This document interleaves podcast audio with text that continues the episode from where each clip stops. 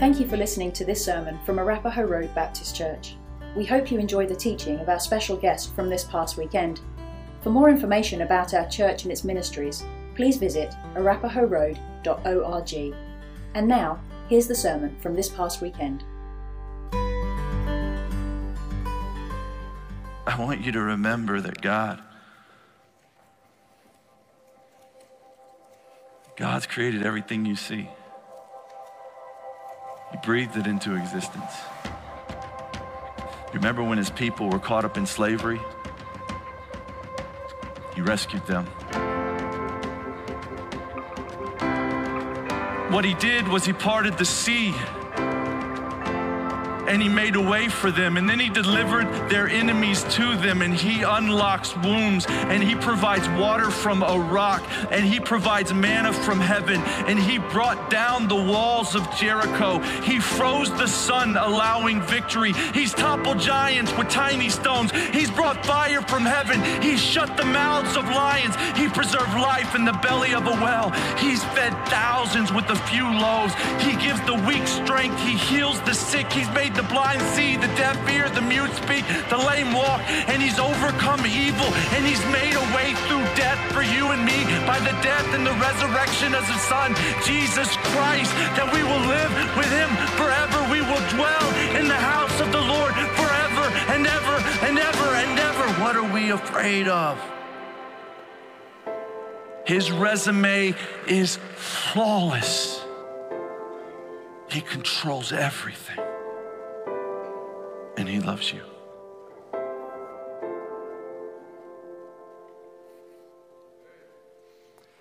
Good morning, everyone. It is so good to be back with you again. It feels like it's been a little bit too long. And so, thank you again, Pastor, for letting me come and be a part of this with you and your faith family. And thank you for allowing me to be a part of this time with you and for being someone who can walk with you through all the things that you've been processing and dealing with and thinking through about the future. I'm excited today because although we're looking into the future this afternoon for this particular faith family, we're going to look back in the history of the church before it was even known as the church, when it was talked about as the nation of Israel. And so if you would turn in your Bibles to Numbers chapter 13. And I know that some of you today, I just learned, have already done some study time in your Sunday school class or in your small group class. And so uh, I want to make sure that you hear me right. Feel free after we're done to come correct me on anything that you found that I missed or that I said improperly.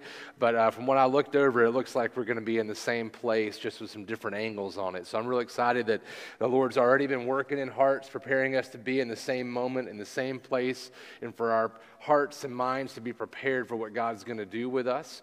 Uh, before we get uh, too much further, I just want to pray one more time, and then we'll kind of endeavor into our journey through the Word. So, if you would, let me pray before we jump into Numbers 13. Father, I am so gracious and thankful that we have a chance to be uh, together. And as we are together, that we can look into your self revelation, your word to us about who you are about what you've done and about what you promised to do.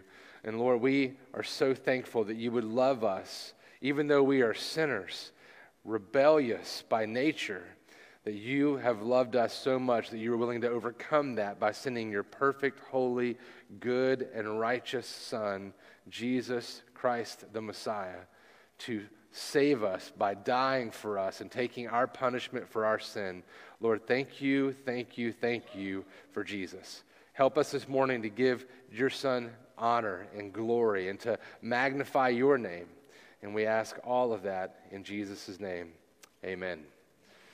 All right, let's look in the Word together this morning. Before we do, let me kind of set the tone a little bit. You need a little bit of background about where we are and what's going on. Uh, we are uh, in a place ourselves where there has been a crazy few years in our existence. Amen. Just a crazy few years. And if we're honest about it, in this particular faith family, and as some of you may not be aware, I've, I've been a, a part, at least from afar and sometimes close with Arapahoe Road for the last 20 odd years uh, because I was friends with George in seminary, and he started bringing me over and hanging out in a previous pastor's home and visiting and getting the chance to speak sometimes to different groups. And so it's been an honor to walk with you and pray with you and go through life with you. And as you've been processing through all the things that this church has had to endure, like a lot of churches endure a lot of different things, you guys can know that I have been praying from afar and walking with you, and I've continued and will continue uh, as long as the Lord gives us the pleasure of doing that.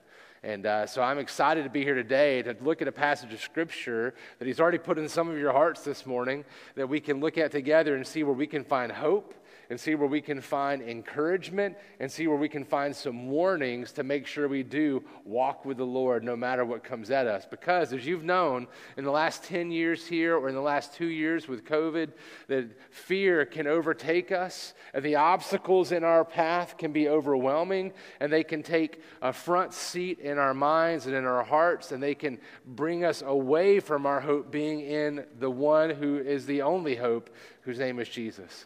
And so I'm really excited about looking at this word and let's see how God moves in us. Now, to get the picture, as we're looking into the face of Jesus this morning through the Word of God, we first have to understand what's going on before us. So I'm just going to give you a quick biblical theology that you're probably aware of, but just in case. If you remember, as Adam and Eve made the wrong decision to not obey the Lord and they were cast out of the garden, it seemed like all hope was lost. But God had even said in Genesis 3 that He was going to send through Eve the seed who would come and bring hope back, who would crush the enemy's head. But we didn't see much about that until Abram shows up and we see Abram, who uh, becomes Abraham as we know him, that this guy is promised some things, that there would be a land and he's to take his family and go. He doesn't know where, and he just says, Yes, Lord, and goes. Doesn't know where he's going to end up, but he just says yes, and he goes. And then God brings him to a land and he says, This is where you're going to be. And he says that in 400 years from now, there's going to be, or in a few hundred years from now, we're going to have your people are going to actually not be here and they're going to be enslaved, and I'm going to bring them back out to this land. And so Abraham sets up camp, and they, they have a, a lot of family, and lineage goes on until the uh, man we know is Joseph through some crazy actions by his brothers who don't like him very much, sell him off into slavery, and he ends up in Egypt in slavery. Well, over time, the Lord moves him up in the ranks of that land to where he's second only to Pharaoh. And that's at the same time where his kinsmen are going through a great famine in their land, and they come to get help. And he's able to be the one who brings help, showing how God provides even through dire circumstances. But then, as they stay there over years, up to 400 years, they become enslaved in that land. And this is where we remember that God sends Moses as his leader to the people and he brings them in because they spoke out, crying out to the Lord to save them and redeem them. And he sends Moses, and Moses comes in reluctantly, we might add, and he comes in and he begins to lead the people to put their hope in God. They're very nervous about it, they don't want to press the envelope, but he goes up to Pharaoh, and God, through Moses, gives Pharaoh 10 chances to repent and let his people go. And on the last one, he lets them go, but then as they leave, he actually chases after them to bring them back. And what does God do? He brings an end to Pharaoh and all his army and shows his glory through it all. He says, I will be known because of what I do to the Egyptians because they refuse to believe. And this is where we end up with the Israelites in the desert heading towards the promised land. And we're coming up right here in Numbers 13 where they've, they've come up right up against the land and they're going to send in some spies. God gives them instructions to send in some spies to spy out the land. Here's where we pick it up in Numbers 13. Uh, you got to have your Bibles open or your phone apps open with the Bible on it so you can see it's too much text. I wasn't going to make you scroll through all this with me here. We'll have some other passages up here later. But you and your Bibles, Numbers 13, go with me. We're going to cover 1 through 3. Then we're going to jump to 25 and go forward for quite a bit. So I, I kind of apologize for the length, but it's one big story, and we're really going to be glad we've done it. So let's look. Numbers 13, 1 through 3. The Lord spoke to Moses, saying, Send men to spy out the land of Canaan, which I am giving to the people of Israel. From each tribe of their fathers you shall send a man, every one a chief among them. So Moses sent them from the wilderness of Paran, according to the command of the Lord, all of them men who were heads of the people of Israel. So they went out Okay, they went out into the land and they spied it out and they got some of the fruit. They got grapes and they got some figs and they, other things and they brought them back and they're going to give a report. Look in verse 25. At the end of 40 days, they returned from spying out the land and they came to Moses and Aaron and to all the congregation of the people of Israel in the wilderness of Paran at Kadesh. And they brought back word to them and to all the congregation and showed them the fruit of the land.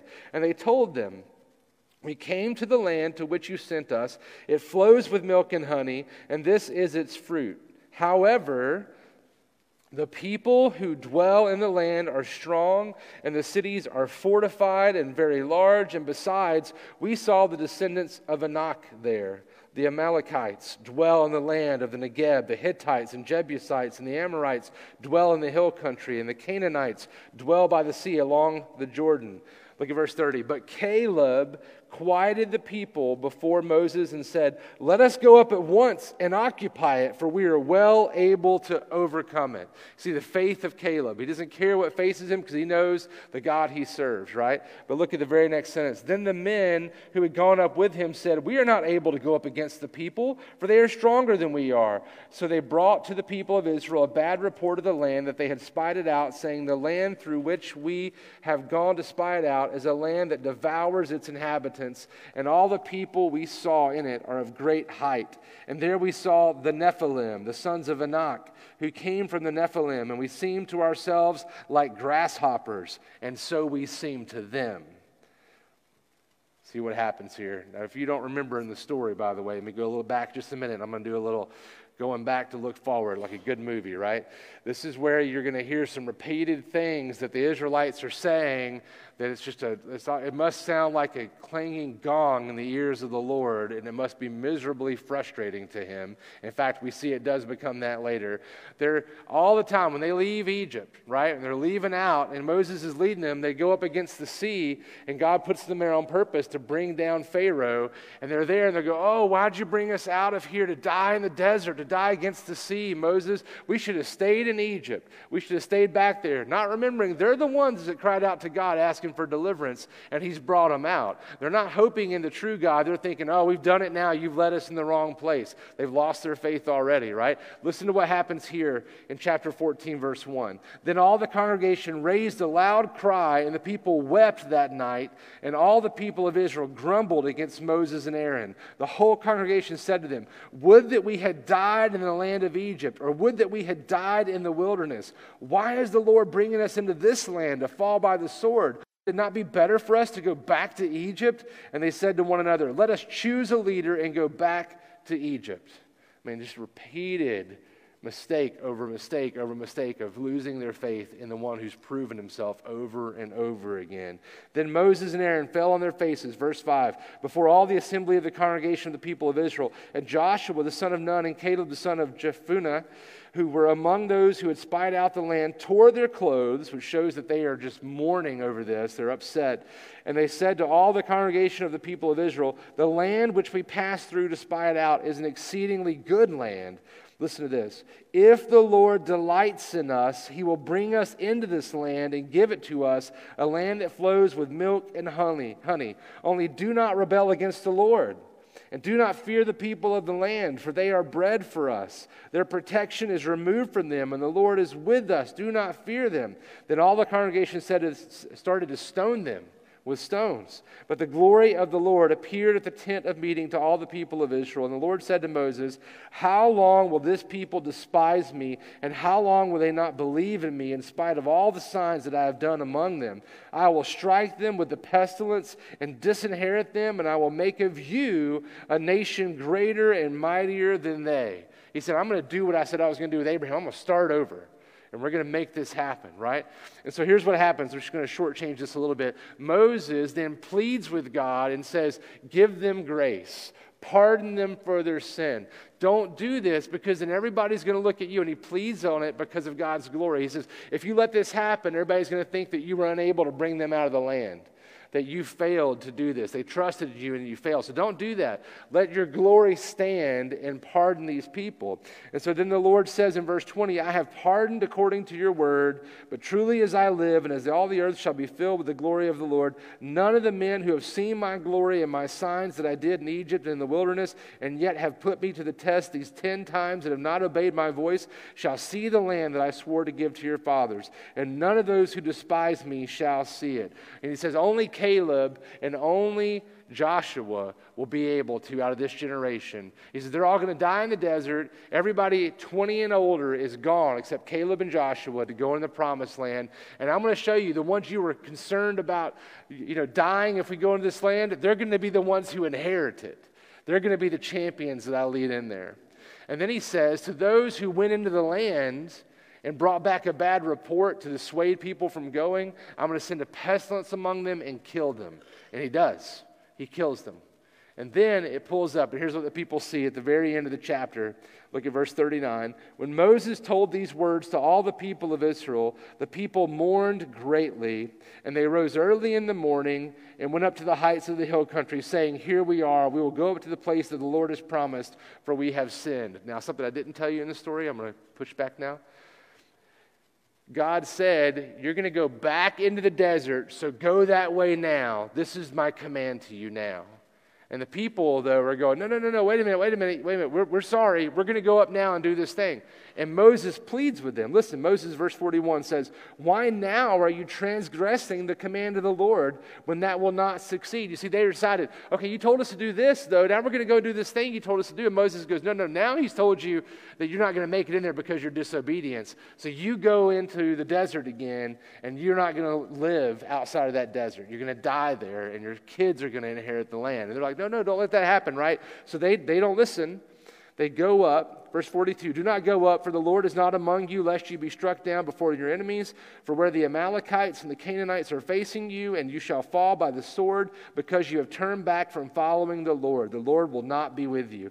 But they presumed to go up to the heights of the hill country, although neither the ark of the covenant of the Lord nor Moses departed out of the camp. Then the Amalekites and the Canaanites who lived in that hill country came down and defeated them and pursued them even to Hormah. Now, that's a sad story, isn't it? You may be thinking, wow, Thomas, you just brought us down a few notches. Thank you for ruining my day. Listen, I think there's a lot of hope in this passage. And I think that churches across the land can relate to this in so many ways. And I think especially Arapahoe Road can relate to this story. You have come out of a place. Just think about where they were in Egypt. In Egypt, the Israelites were in a place where at the end they were their backs were being broken by their oppressors.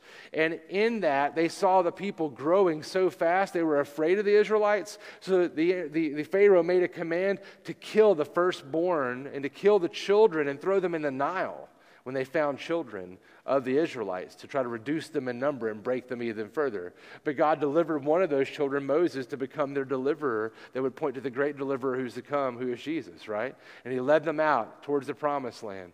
But this is a God who has shown great love and mercy, but they have been through the fire. For 400 years, they were in this land.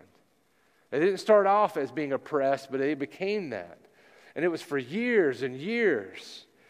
I think that the Lord hears your cries and understands where you have been as a church. And I think you should take notice that He hears and knows all things, and He has heard you, and He is leading you forward, even if sometimes it feels like it's not the answer you want. And that's hard to take in. But here's the way I want to state it for us about faith over fear. Faith, real simply, is trusting in God more than we trust in our circumstances. Faith is trusting in God more than we trust in our circumstances. And it's easy for us to say amen to, and we should, but it is difficult to live that out because our circumstances can be huge and overwhelming and terrifying and painful and heart aching. It can be a lot to endure your circumstances. And it's even easier to say amen to that when you think your circumstances might be short or brief, but when they go on for years. It's difficult. But I'm here to tell you, I'll put it a little differently. Faith comes when we focus our hearts on God and not when we focus our hearts on our circumstances or on the obstacles before us.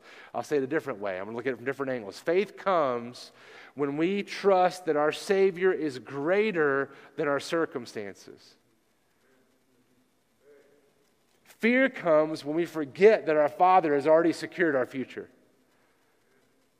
No matter what comes at us, you know that if you hope in Christ, in the end, you're going to be in eternity with Him, and all sin and all its effects are removed. No more crying, no more mourning, no more weeping, no more gnashing of teeth. It will be done, and we'll enjoy His presence and His rest forever. This is our secured future because Jesus paid the price for it already on the cross in our place. So, how do we remain a people of faith in the now? That's the question for today. How do we remain a people of faith in the here and now and not succumb to our fears or our circumstances and to make sure we obediently follow the Lord? And I've got three easy points for you. It's real simple.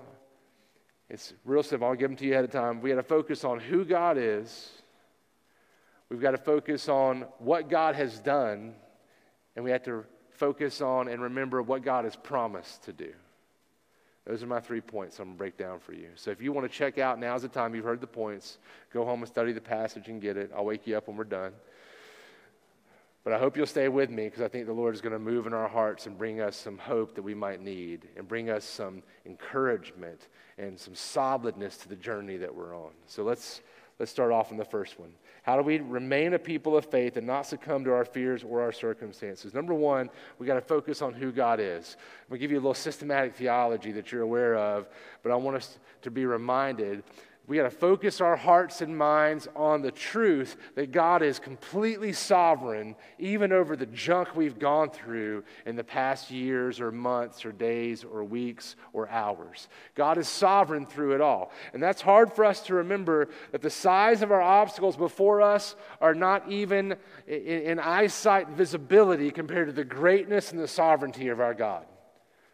Now, it's hard though when they're right in front of you and something small can take up all of your vision and block out the grandeur of something else. That's why it's important that we are always scrambling to get face to face with God in His presence. We got to remember that He's the creator and the sustainer of the universe, so nothing can overcome Him. Nothing can overcome His will for His people. He will win. In the end, it is His. There is not some uh, duality of God versus Satan, and that God gets it sometimes. In the end, we know he's going to win, but Satan wins sometimes. No, God only allows what he wants to allow. And we don't understand sometimes why he allows what he allows, but we know this. He's made promises such as Romans 8 28 that says, All things work to the good of those who are called according to his purpose, who love God, right? And so we can trust, even though we don't understand it, somehow it's going to give God more glory that we go through this, and it's going to make us look more like Jesus. And in the end, this, this extreme difficulty now will end up bringing a far greater surpassing weight of glory for us in the end. We will enjoy him more because of what we've gone through for the rest of eternity. And although it feels like an eternity now, it's this much on the timeline of forever. And this is worth it to get to where God wants us for the rest of eternity, whatever it is. Sometimes He even allows us to go through circumstances that seem impossible to overcome. Just like these guys, they're looking at the land going, There's no way. These are the sons of the Nephilim, the sons of those crossbreeds between maybe demons and people and these giants in the land, right? You remember one of the giants we see later, David has to work at, right? They're looking at these guys and they're trying to say, These guys are going to kill us. They're going to stomp us out. They look at us like grasshoppers. But you've got to remember, and I do, just like they needed to remember, that God's greatest purpose is that His glory will abound. He created everything to show off His glory. That's why He made us in His image. He wants us to reflect the goodness and greatness and glory of God. But we're broken in our sinfulness, and somebody has to fix that. So He sent Jesus to overcome that for us. And he sent the Holy Spirit to start to put back the pieces of the broken mirror to reflect him more rightly as he sanctifies us. His greatest purpose is for His glory, and there's good reason for that. He deserves all that glory, and the more He's glorified, the more we experience joy and fullness, and we become more like what we're going to be when we end up in eternity with Him. So it's good that He does that, but sometimes these circumstances seem impossible. But we've got to remember that nothing is impossible for God. In the end, He will get the glory. Look, He even says it early on in this story in Exodus 14 1 through 4. Listen. Then the Lord said to Moses, Tell the people of Israel to turn back and encamp in front of Pi Hahiroth, between Migdol and the sea, in front of Baal Zephon. You shall encamp facing it by the sea. For Pharaoh will say to the people of Israel, They are wandering in the land. The wilderness has shut them in, and he will harden Pharaoh's heart, and he will pursue them, and I will get glory over Pharaoh and all his hosts, and the Egyptians shall know that I am the Lord. So he says, Look, Moses, take these people up against the sea where they're stuck and I'm going to send Pharaoh after you. Okay? Good? And everybody's like, no, not good when they see him coming. What are you doing? You, they start over again. You brought us out here to die in the land. But why does he do it? Because I will get glory over Pharaoh. I'm even going to harden his heart and make him come after you so that I get glory over him. That's his primary purpose, right? And he will get the glory. We know he does because what happens? Remember what happens? He parts the sea, takes Israelites through this crazy, miraculous thing, and he brings them through the water. And as the Egyptians flow in after them, he brings the water back over them and destroys them. Through the waters, they find redemption. Through the passageway, they find redemption that he provided for them. Sometimes he even puts us in these impossible circumstances and tries our faith, but he is always in control. Always in control. God is never wondering what's going to happen. He's never thinking, oh man, ah, Satan got me that time. Never happens, ever. He's always in control. He will always remain sovereign over all of our circumstances. We see that he will get the glory. Again, let me give you another one Exodus 14, 15 through 18. The Lord said to Moses, Why do you cry to me? Tell the people of Israel to go forward, lift up your staff, stretch out your hand over the sea and divide it, that the people of Israel may go through the sea on dry land. And I will harden the hearts of the Egyptians so they shall go in after them, and I will get glory over Pharaoh and all his hosts I am the Lord, when I've gotten glory over Pharaoh, his chariots, and his horsemen. You see, when fears overwhelm us and the darkness sets in and we think there's no hope, that's when God likes to show off his glory. He wants to make sure that nobody can look at us and go, man, look how smart they are. Look how great they are. Look how great they did this. No, no, no. He will get the glory. And if he has to put us into a position to make sure that he's the only one that shines bright, he will do so. And in the end, it's even better for us still. This is the crazy part of it. See, we can trust in that because we remember who He is. Let us remember, He's the bringer of light, He's the giver of life. He's the only one that can take someone from dead to alive, someone who is spiritually in darkness and decay, and He gives them a new heart, taking out that heart of stone and brings them life. He's the only one that can do that craziness. We think it's crazy. Listen to this. We think it's crazy that he took a dead man in a tomb and raised him from the dead, Lazarus. That's not crazy. What's crazy is that we are dead spiritually and we always have been in our sin, and He takes us, even though we rebel against Him and we deserve to be destroyed. Instead, He goes, I'm going to love you anyway.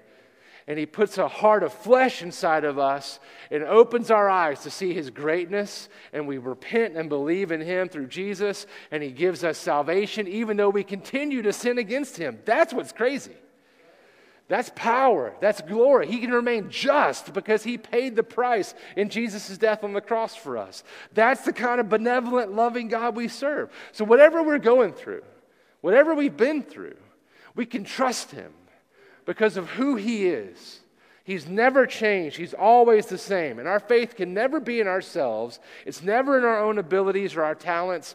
It's our, never in our wisdom or our intellect or in our experience or in our own personal strength. The faith that has the power to deliver us is faith in the one true God, in Him alone.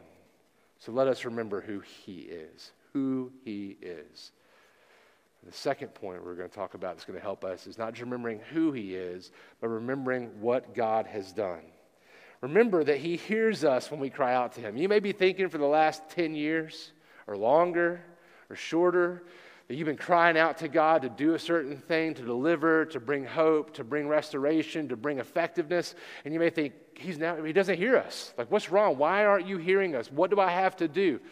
We don't understand the timeline of the Lord, but we can trust it because he's proven himself over and over again. Listen to what he's done. In Exodus 2:23, during those many days the king of Egypt died and the people of Israel groaned because of their slavery and cried out for help. Their cry for rescue from slavery came up to God, and God heard their groaning, and God remembered his covenant with Abraham, with Isaac, and with Jacob, and God saw the people of Israel and God knew. He knows, brothers and sisters. He is not caught off guard. He is not surprised. He is not not hearing us. He hears and he knows and he will do something about it. In fact, I would argue that on this side of the cross, he's already done all that needs to be done. We're just not seeing the full effect of it yet, but we will.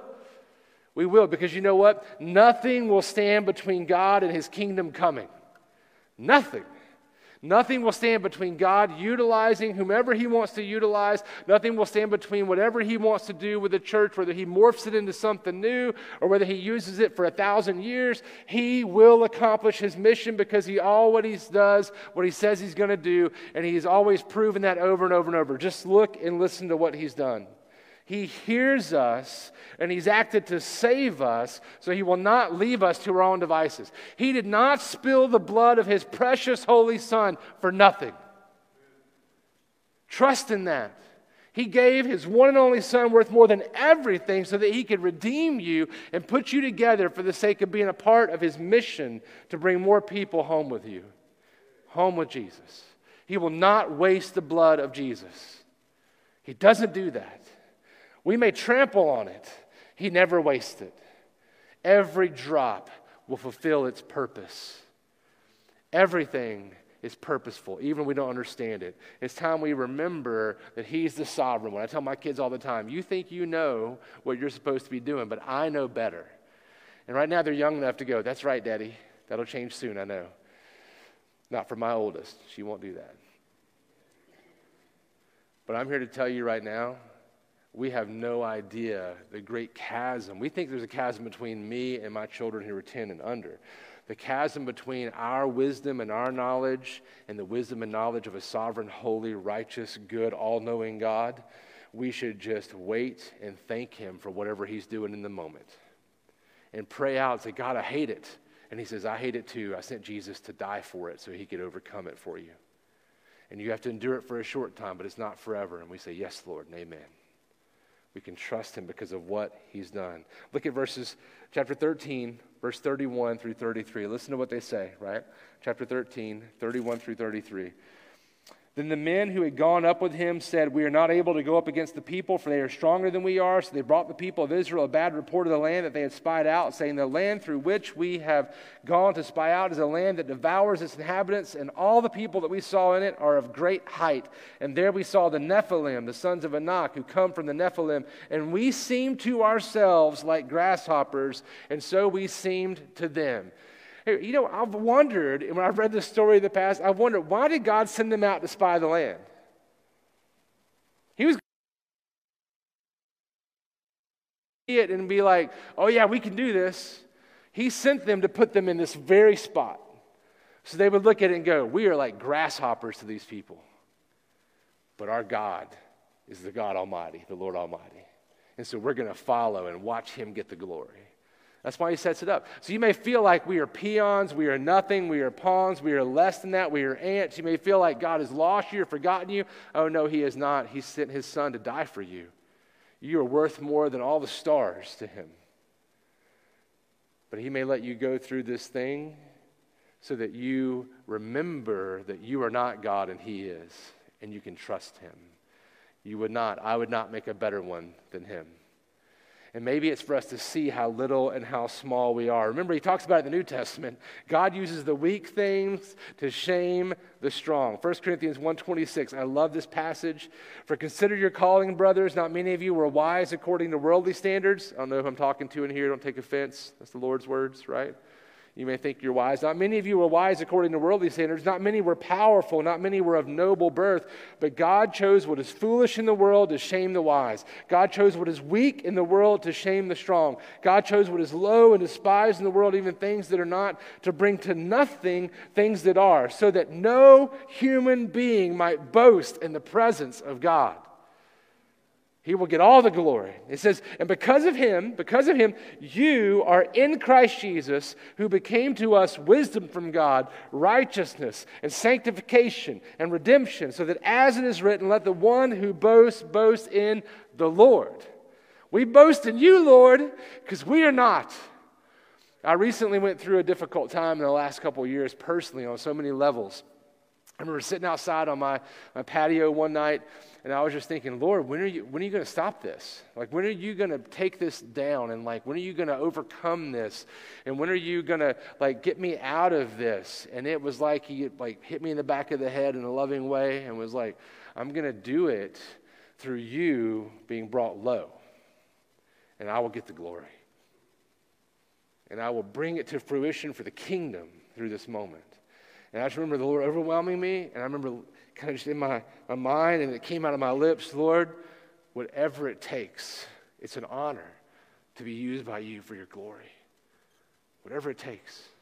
That is not an easy place to be, and it is not an easy place to stay. But God, if you stare into his face and you cry out to him and you ask him and you repeat his glory to him, you sing the Psalms back to him and you speak out to him like he's here, because he is. Lord, we know you are here. Help us see that we are the grasshoppers, and that is good because you are the God who loves even the grasshoppers and cares for everyone. Not one falls before you take your eyes off of him, only when the time is right.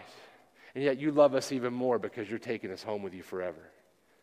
And that is the God that we serve. Remember how he delivered the people with the plagues and with the Passover. They had to kill a, an animal and put blood over the doorpost in order not to be killed, the firstborn to be killed by the angel of death coming into Egypt when he's going to liberate them. Can you imagine what they went through doing that? They never had a clue that that was really going to point to Jesus and his death for us. Remember that he brought us out of our slavery to sin just like he brought them out of Egypt because of the blood that was put over us that washed away our sins, that he now sees that because of our sin, blood had to be spilt. That's clear in the Old Testament. And so Jesus' blood is sufficient for all. And now we have hope because of him and what he's done for us. Look at what he's done and remember that, and we'll have faith that trumps our fear every time. He parted the sea, saved his people. And remember that he is with us even now. And if we follow him, that's key words here. Look at verses Numbers 14, Numbers 14, 8 through 9. Listen to these words. He's pleading, he's pleading, Caleb is pleading, and he says, If the Lord delights in us, he will bring us into this land and give it to us a land that flows with milk and honey. Only, listen, this is the deal, only do not rebel against the Lord. And do not fear the people of the land, for they are bread for us. Their protection is removed from them, and the Lord is with us. Do not fear them. The Lord will delight in us if we don't rebel. Now, He will love you. If you're His, He will love you to the end, and He'll bring you home when the day is right, and He sends Jesus to come get us and take us home. He'll do that. But he may make us wander in the desert if we rebel until the next generation does what he says to do. Let us make a commitment today to not be the generation who rebels and loses the ability to walk with the Lord and see him do miraculous things. Whatever he calls us to, yes and amen, Lord. Amen. We will do it, whatever it is. Lord, bring us clarity so we can step through that door and do whatever it is you want us to do. Always, always, always delight in us because we say, Yes, Lord. I don't care if I'm a grasshopper and they're Nephilim. Whatever you say, Lord, I'm going to go out there. I don't care if I'm throwing rocks at a giant with a giant sword. I will do it, Lord, because of you. And don't let me think that I'm the champion or the hero because you're the champion. we have to think about we need to have faith like that of David, that he'd step out there and do that. And there's a little bit bit of truth to that, but let me remind us that is not what Israel would have remembered. They would have said, We need a champion, redeemer to step out in the place for us because we don't have that kind of faith and we can't overcome. And so he sent a champion in Jesus. We're not David, Jesus is the greater David. He's the champion.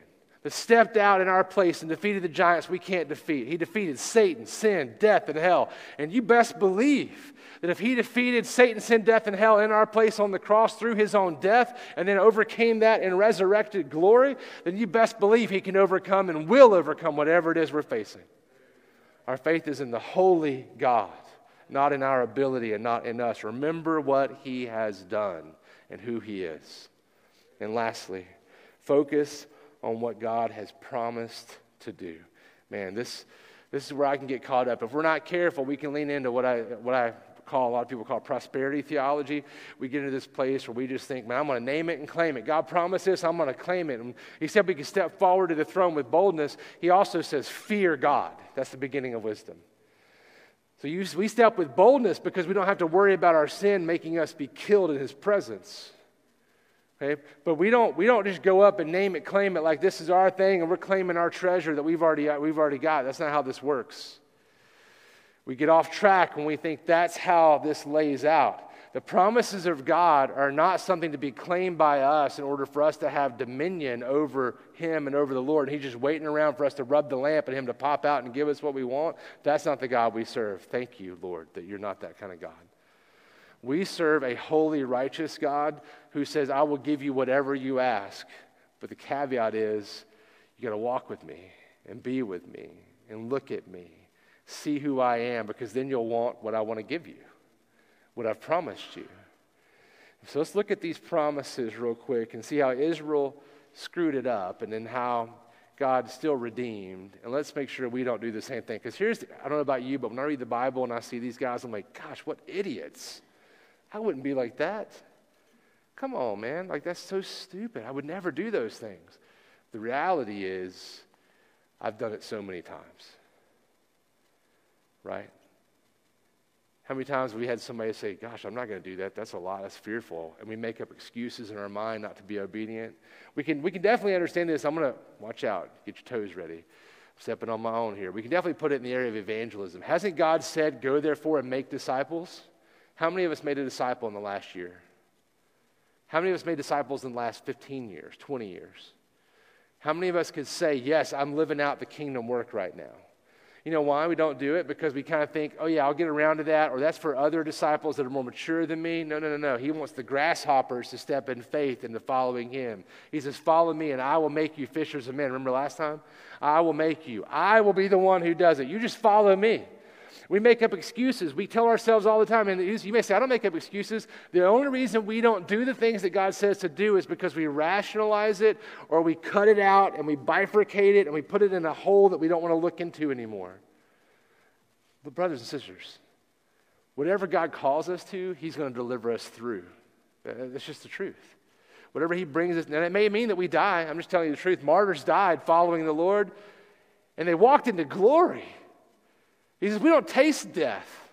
You suffer for a moment, you have the weight of glory for eternity. He takes away the taste of death. It's like when we close our eyes, we immediately open them and take, we breathe out our last, we, we breathe in, in the presence of God, His glory and His grace for rest of eternity. And all that stuff seems like nothing that we went through to be with Him.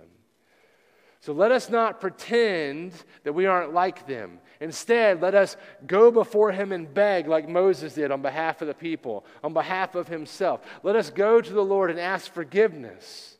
Let's be like Peter who comes back up and says he's sorry, right?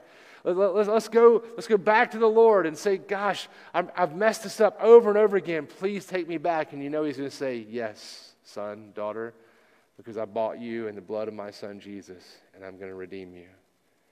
Come with me now. Be in my presence. Listen to what happened with Israel. He, you may think, well, they didn't know. Look, Genesis 15 with Abraham. Listen to these words, verse 3 and 13 and on. Then the Lord said to Abram, Know for certain that your offspring will be sojourners in a land that is not theirs and will be servants there, and they will be afflicted for 400 years. But I will bring judgment on the nation that they serve, and afterward they shall come out with great possessions. As for you, you shall go to your fathers in peace. You shall be buried in a good old age, and they shall come back here in the fourth generation, for the iniquity of the Amorites is not yet complete. When the sun had gone down and it was dark, behold, a smoking firepot and a flaming torch passed between these pieces of the sacrifice. And on that day, the Lord made a covenant with Abram, saying, To your offspring I give this land from the river of Egypt to the great river, the river Euphrates, the land of the Kenites, the Kenizzites, the Kadmonites, the Hittites, the Perizzites, and the Rephaim. Now, you may think, what's a weird thing to do? This torch and this thing go through. What he's saying is, with these animal pieces on the side that were sacrificed, he's saying, if I don't live up to my covenant, this is what you would do back in these days, then it is my death I'm giving you. By my blood, I will fulfill my covenant. And what did he do? He fulfilled his covenant in the blood of Jesus, who spilled out his blood for us on the cross. He has secured our future, and he's made a promise. And they knew this promise, they knew this truth, and they forgot it. And right after he delivered them out of Egypt, he once again promised in Exodus 17 that he was going to deliver them. Listen, the Lord said to Moses, Write this as a memorial in a book and recite it in the ears of Joshua, that I will utterly blot out the memory of Amalek from under heaven. And Moses built an altar and called the name of it, The Lord is my banner, saying, A hand upon the throne of the Lord. The Lord have, will have war with Amalek from generation to generations. Remember one of the ones they talked about being there, the Amalekites are there. Oh, they're so big and bad. And he says, I already told you I'm going to take them out.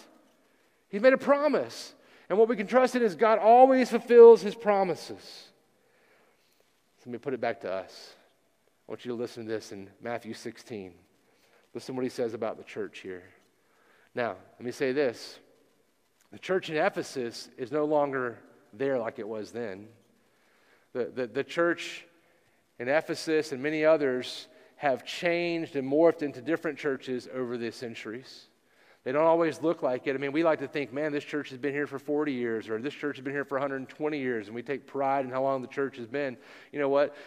God will take a church and use it as long as He wants to, and then He will morph it and change it and sprout off new churches, or He'll close one down and open up another one, or He'll birth a new one from within and keep the grandparent church going as it has multiple generations. He'll do what He pleases with whatever body He wants to do that with because it's His church.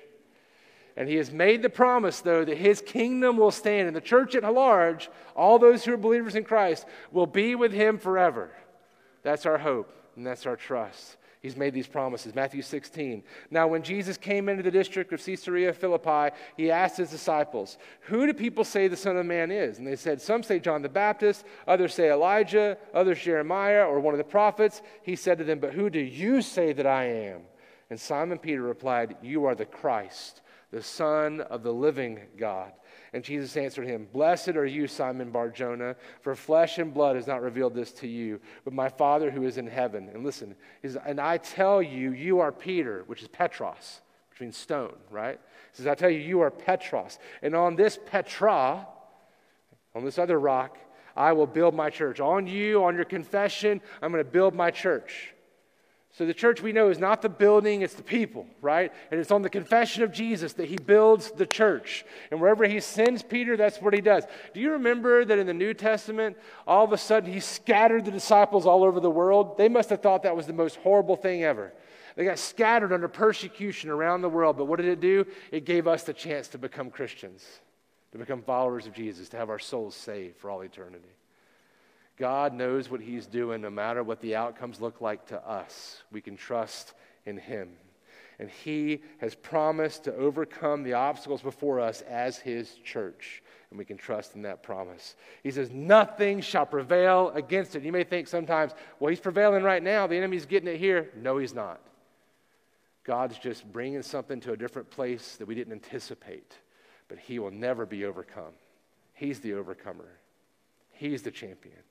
Let me bring it to a personal level as we close. God has promised to bring us into glory. No matter the obstacles we face in this life, if we trust in Him, if we trust in him, his promise will be fulfilled. John 14, 1 through 6. You know it, but listen. Let not your hearts be troubled. Believe in God, believe also in me. In my Father's house are many rooms, he says. If it were not so, would I have told you that I go to prepare a place for you? And if I go and prepare a place for you, I will come again and will take you to myself, that where I am, you may be also. And you know the way to where I am going. And Thomas said to him, This is my namesake, right? The doubter.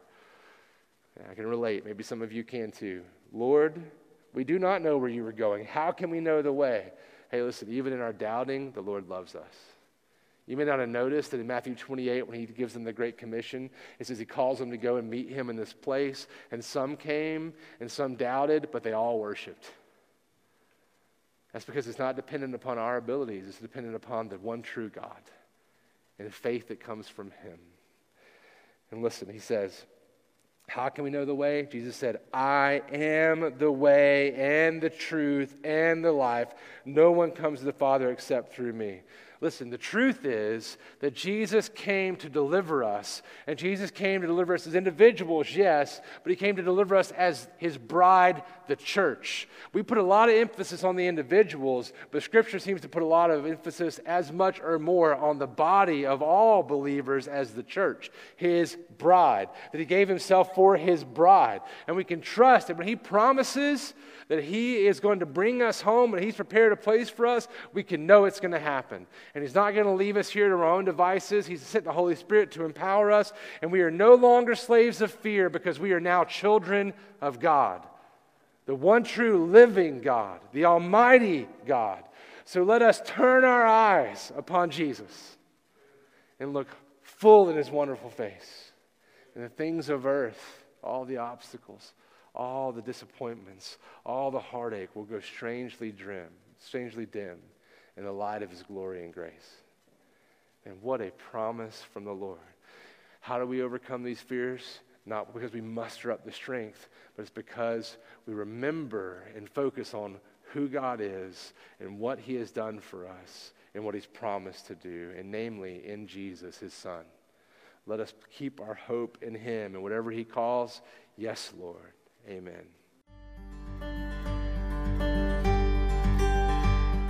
Thank you for listening to our podcast. Feel free to distribute this recording, but please do not sell or alter it in any way. For more information about Arapaho Road Baptist Church, please visit our website at arapahoroad.org. Arapaho Road Baptist Church is located at 2256 Arapaho Road in Garland, Texas, with Sunday morning worship service at 10:45 a.m. We hope you'll join us this week.